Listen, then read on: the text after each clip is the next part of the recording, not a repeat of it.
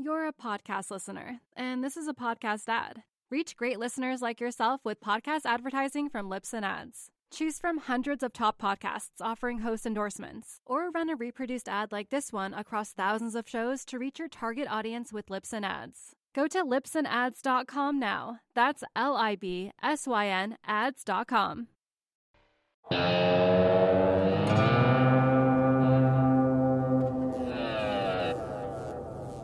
It's Tuesday, July 21, 2020, just after market close in New York. This is the Real Vision Daily Briefing. I'm joined shortly by our managing editor, Ed Harrison from Washington, D.C. But first, Nick Correa with the day's stories. Thanks, Ash. Early on Tuesday morning, EU leaders settled on a 750 billion euro coronavirus recovery package, which allows for the European Commission to undertake borrowing on capital markets for the first time. French President Emmanuel Macron hailed this moment as a historic day for Europe, as the bloc's economic union becomes more tightly interwoven. After four days of intense negotiations, the bloc's longest summit in 20 years, German Chancellor Angela Merkel and French President Macron, the negotiations driving duo, scaled back grants being offered to 390 billion euros with the remaining 360 billion as loans. Initially, Brussels had proposed 500 billion euros in the form of grants. EU leaders also agreed on a next seven year budget worth 1.074 trillion euros. Altogether, it makes the spending package worth 1.8 trillion euros, or 2.06 trillion US dollars. Even though the terms of the recovery package are not what Brussels originally hoped for, European leaders appeared to be very satisfied with the outcome, with some even referring to the bloc's Hamiltonian moment. This is a good deal, this is a strong deal, and most importantly, this is the right deal for Europe right now. I would like to thank all the leaders and the President of the Commission and their teams for their hard work.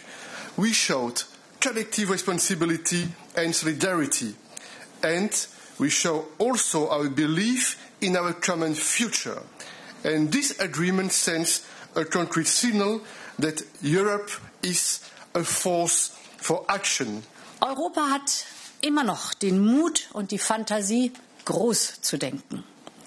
Und so erschöpft, erschöpft wir jetzt auch alle sind hier.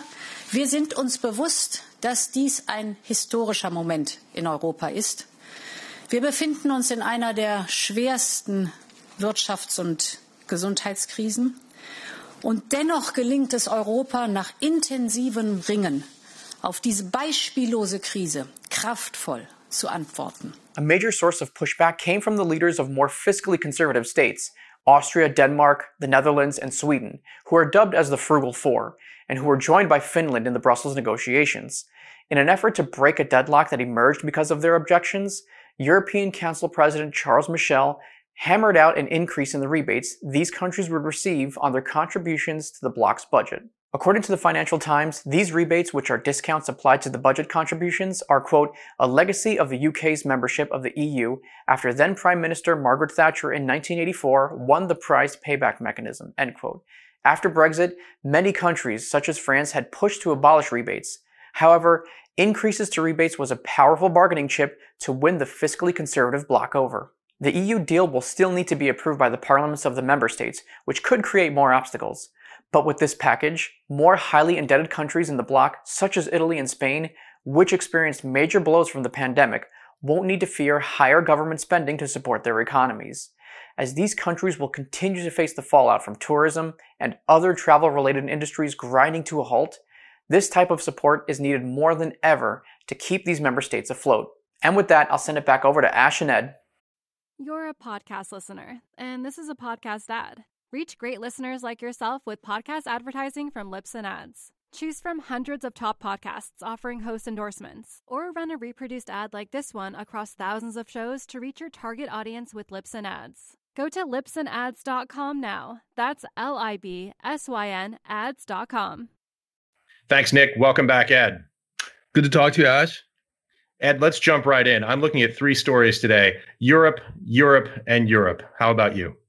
Yeah, it's uh, you were saying the stories of the day at the top, and really the, there is only one story. When I woke up, they were talking about the futures being up, and uh, in Europe in particular, and uh, in in the United States as well. The markets reacted very positively to the news.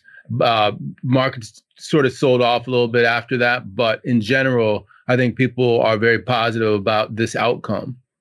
Yeah, let's walk through this, Ed, because there are a lot of facts and figures. It's a little bit slippery, especially for Americans. Let me just kick off right here with some of the key data points. So, effectively, the European Union has agreed to 750 billion euro funding package for post-pandemic relief. 390 billion uh, are from a grant program that's 110 billion euro less than the proposed 500 billion euro. Uh, that's the recovery fund that you'll hear talking about. Leaders also agreed to approximately 1 trillion, 1.07 trillion euro uh, for a seven year budget. All in, Wall Street Journal is reporting a $2 trillion in US dollar spending agreement.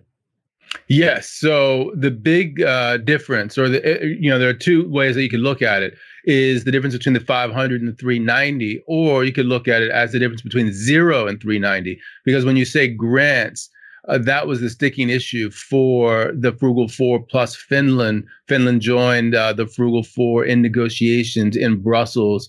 Uh, they were aligned in saying that you know we really don't want a um, a transfer union. We're not looking to have debt mutualization, and so this is you know sort of debt mutualization to the back door is what they're saying. They'd rather have no grants whatsoever.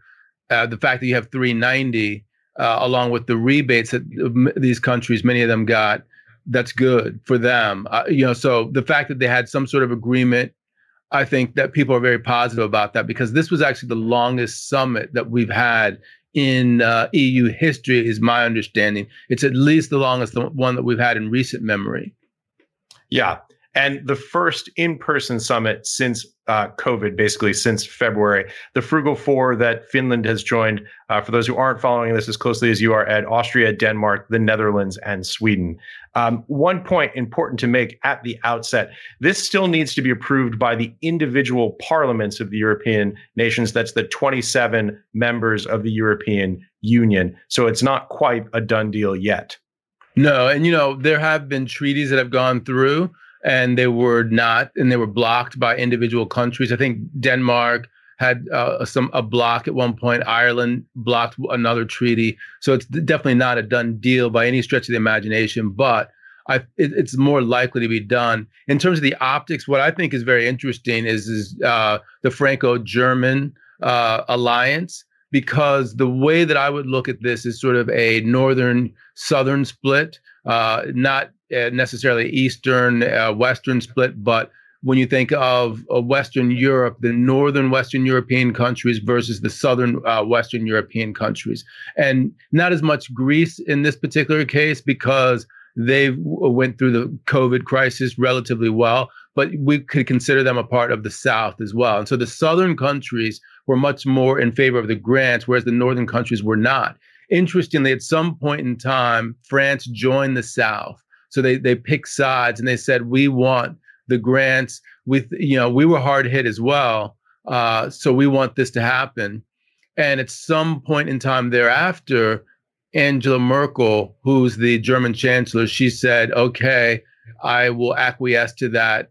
Uh, you know, I want I want this to happen, and I want it to happen through a German, uh, French, deal. I want us to put up a big face to show that the EU is back in business. The the Franco-German alliance is back in business. And so that's how this deal went through. So so sorry, the Frugal Four plus Finland uh, they're the ones who were balking. Whereas normally in the past, when you saw, for instance, in the Greek debt crisis, it was the Germans who were leading the way. They were the ones who were pounding the table. So I thought that that was interesting just from an optical perspective as to where the shifts are in terms of the political center for for Europe right now. Yeah, crucial point. The Franco-German alliance is really the backbone in many ways uh, of the EU. As you point out, uh, French President Macron had been pushing very hard uh, to do this deal uh, German Chancellor Merkel had been a little bit more uh, reserved, I guess it's fair to say. But that alliance seems to be what has pushed this over the line. Let's take a, a big picture look at some of the things that's going on here. I think it's important to put some of these numbers into context because if you're just breezing through, uh, they look like just very large numbers. But let's get an understanding of exactly where we stand. So, multiple estimates have the EU economy shrinking around nine percentage points in 2020. That's not an annualized quarterly number, that's for the year. That's versus positive 2.3 percentage points of growth in 2019. So, that means nearly an 11.5 percentage point swing from trend prior year. And when you look at the numbers, just looking at that dismal quarterly print, uh, it is obviously something that is an existential issue for the European Union. It definitely is. And, you know, uh, just to broaden it out a little bit further, I have some quotes from when uh, the euro was formed. And when I say formed, I mean when they thought of the euro back in 1992 and the Maastricht Treaty. Um, it was interesting. A, a, British economist by the name of Wynne Godley uh, was talking about this in the um, LRB, which is uh, the London Review of Books. That's what it's called. Uh, so now, Wynne Godley, what he said is is that at the time in 1992, European countries are at present locked into a severe recession. And th- talking about this recession, Godley said if there were a, an economic and monetary union in which the power to act independently had actually been abolished, coordinated reflation of the kind which is so ur- urgently needed now uh, could only be undertaken by a federal European government.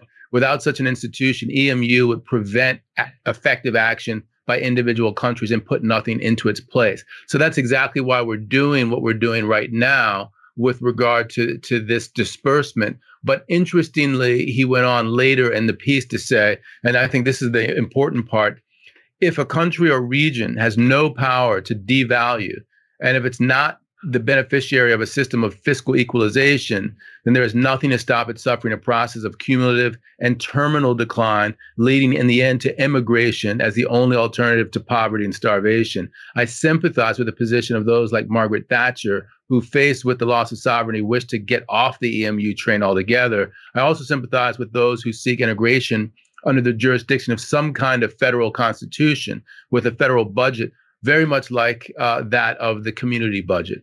Uh, what I find totally baffling is the position of those who are aiming for economic and monetary union without the creation of new political institutions apart from a new central bank and uh, who raise their hands in horror at the words federal or federalism. This is the position currently adopted by the government and by most of those who take part in the public discussion.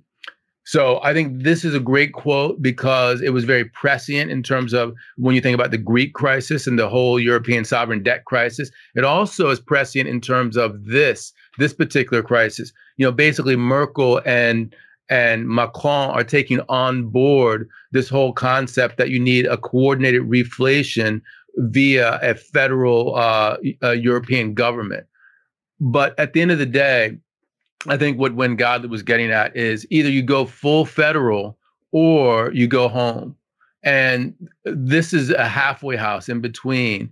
Uh, maybe it's an incremental step towards full federal, but I'm very skeptical that you'll ever get there to the full debt mutualization. The Frugal Four plus Finland, they're telling you that uh, it, will be a hard slog to get to that level. And so the EU will have a permanent sense of low growth, secular stagnation uh, un- unless they solve that problem.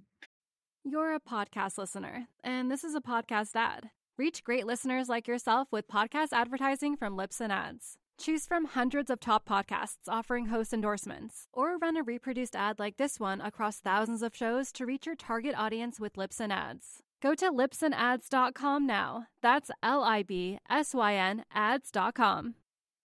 Yeah, it really is a great quote for for a number of reasons. 1992, you talk about the halfway house. I think about the ERM, the rates mechanism that uh, resulted effectively in George Soros and the quantum fund breaking the pound, so called, selling short the pound uh, because of the problem that you mentioned, which is the fact you can't really be in this weird halfway house. And that calls right back to the issue that's on the table right now the collective issuance of mutualized debt at scale. And that seems to be something that we're trying or to back our way into, we being the EU. But there are all of these issues uh, that are very complicated. This is not the most transparent uh, process, especially when the numbers just come out. But when you look at rebates, rebates are a key word that we keep hearing about this. That from the Frugal Four, what was needed to make this deal happen? The idea that countries are getting rebates, funds paid back to them. It is a question of whether or not we've truly gotten to debt mutualization. And I'm very curious to hear your thoughts about that. Yeah, I think that uh, it's it, the slippery slope started with Margaret Thatcher. Interestingly enough, uh, you know, now that the uh, the Brits are out of the EU, but the reality is is that the larger countries, the wealthier larger countries, are the ones that are paying excessive, uh, you know, more than their share into the pot, so to speak, and therefore they want rebates back for certain things. And the uh, four country or the five countries, uh, uh, to varying degrees, got that. Um, Germany gets that; they're a net payer, uh, and so it, it's just it's not a, a good system in the sense that you know when you pay taxes uh, it, you, everyone who's paying taxes into the federal coffers from New York they're not asking for a rebate because Alabama is not, you know is not, is getting too much or you know California et cetera even as acrimonious as things might be in terms of a red versus blue in the United States a true federalism exists in the United States and has for many years, there's not that same sense of we're all in this together in Europe. And I doubt that we'll get there anytime soon. So they're very big national identities within the European Union. And so this whole concept that uh, we have this Hamilton moment uh, where we're now going federal. Just it doesn't wash with me. It's it's not what's going to happen.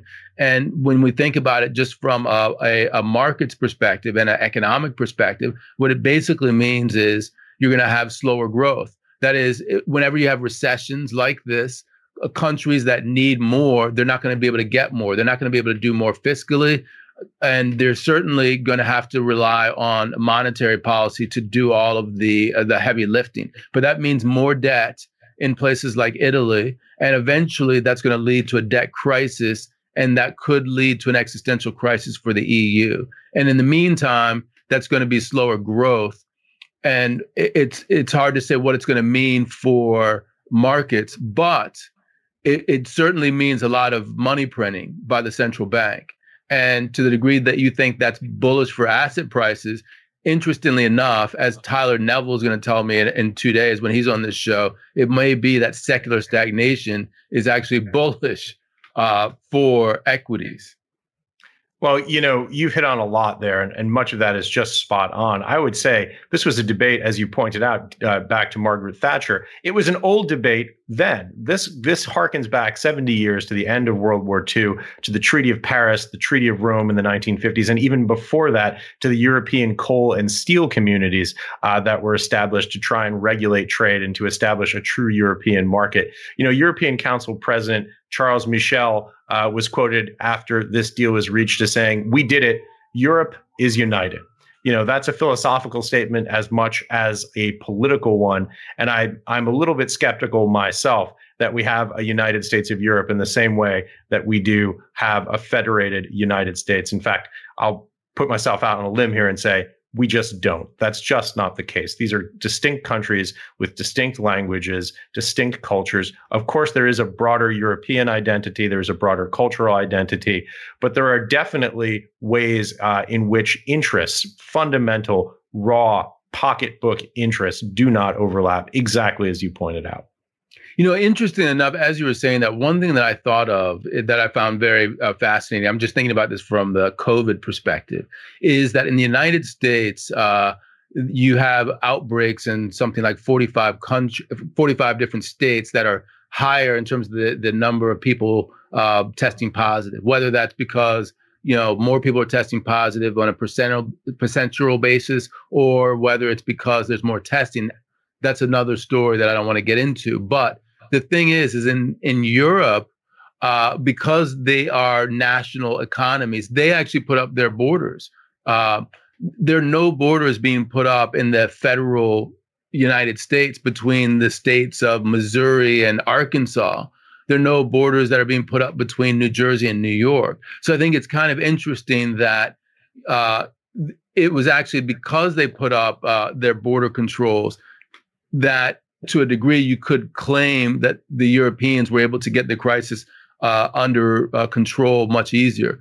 But just something I, I, thought I'd throw out there as a, uh, you know, there are positives to having a certain degree of sovereignty in that way.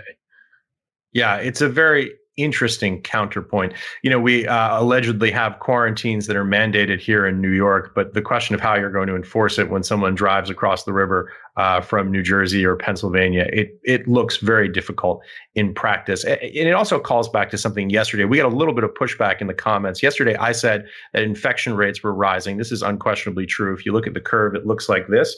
It's a decline and then followed by a rapid rise. The real contention about this right now is uh, something that I said yesterday, which is that death rates daily death counts are rising. This is unquestionably true. As one of our viewers pointed out, they are nowhere near the April 2020 highs, but the numbers are still rising. The challenges that we face right now in understanding this from a, from a public policy perspective, from an economic policy perspective, is understanding what that actually means. The rise in cases, is it a question, as you uh, suggested it might be, of uh, an increase in testing and an unmasking effect of more people testing positive? Or is it truly about the spread of the virus? This is the key question. Look, there's no question that we're testing more and more tests mean more positive cases. However, the fact that death rates are rising is a disconcerting proposition. We also know that death rates, uh, mortality rates are lagged. Obviously, it takes weeks to months for someone who tests positive with the virus or who contracts the virus to actually reach that tragic endpoint of death. One of the questions that I was sort of speculating about in my own mind was Does more testing mean that people are being diagnosed earlier, which could increase the lag time to that unfortunate mortality point? These are all open questions. It's very difficult, as the saying goes, to make predictions, especially about the future. But what we know for a fact right now, Ed, is that the number of people who are diagnosed with this disease is rising dramatically, and the death counts are rising. They are not at highs, but they are rising. And that is, at very least, a concerning factor. Uh, it is. And, you know, to piggyback on that, uh, from a European perspective, the question, therefore, is given how short European uh, summers are, what happens next? You know, when we go into the fall, uh, the flu season, and people go indoors, uh, will the coronavirus come back to Europe? So this Hamilton moment or the so-called Hamilton moment in Europe has been very positive. And it's also been positive for Europe vis-a-vis the United States in terms of their ability to crush the curve. But is that something that is going to have um, a lasting effect?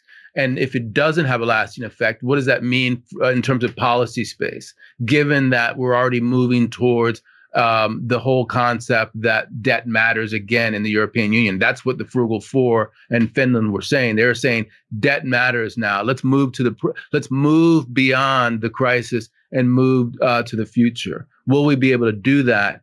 I think time will tell. But uh, this next phase in the fall will be very important for Europe in terms of you know how how do they move forward, not just on this this particular treaty, but also economically and dealing with uh, with coronavirus.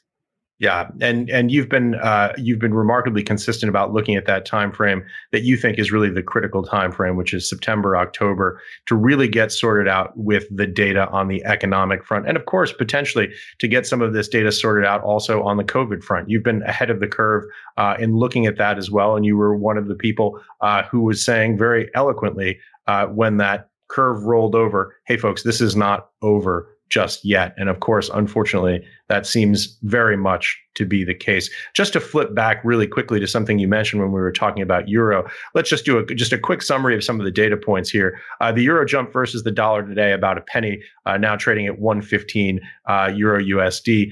Euro Stoxx 50 up half a percent uh, after rising 4.1% on the month. So positive uh, on the day and more positive uh, over the month long time horizon. The DAX up nearly 1% in Frankfurt on the close. Yeah. So um, here's how I would end it here today, uh, Ash. I would say that, uh, you know, it's this is positive for the euro. It's positive for risk assets, uh, particular shares, the, the deal that was done. And that should take us uh, into you know continued bullishness. I was looking at something that Charlie McElligott uh, put out earlier today, and he was saying that CTA accounts are relatively speaking, still under uh, uh, funded in terms of their equity exposure, and that people are still moving towards a, a more bullish uh, stance, and that there's still room to run for for that uh, um, that particular move. So I think that uh, it's all good for for the euro. It's very good for equities and we could see that lasting through that period that I'm talking about, the summer, and then we'll just have to take a look and see what things look like at that point in time. Yes, well said, Ed. Ed, final data point of the day. I mentioned the Bitcoin pizza yesterday. It was, uh, in fact, almost 10 years ago to the day. It's May 22nd, 2010. Uh, it was 10,000 Bitcoin, current market value, $90 million pizza. Nice. Very nice. Ed, an interesting conversation lots of data points. We're still going to have to watch this. A lot more news flow to come. We're going to be focusing on it. Thanks for joining us. Good to talk to you again, as usual, Ash.